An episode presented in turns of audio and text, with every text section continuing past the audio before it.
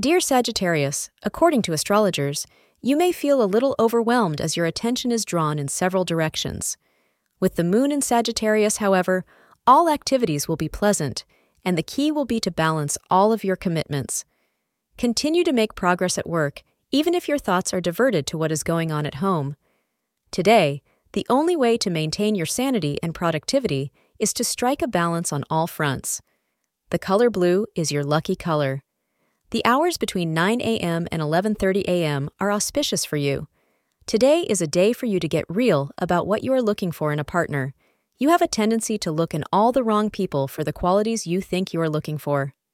Be honest with yourself today and think about your long-term happiness. Choose someone who respects you and can help you be happy for many years to come. Thank you for being part of today's horoscope forecast. Your feedback is important for us to improve and provide better insights. If you found our show helpful, please consider rating it. For an uninterrupted, ad free experience, simply click the link in the description. Your support helps us to continue creating valuable content. Thank you for being here and see you tomorrow.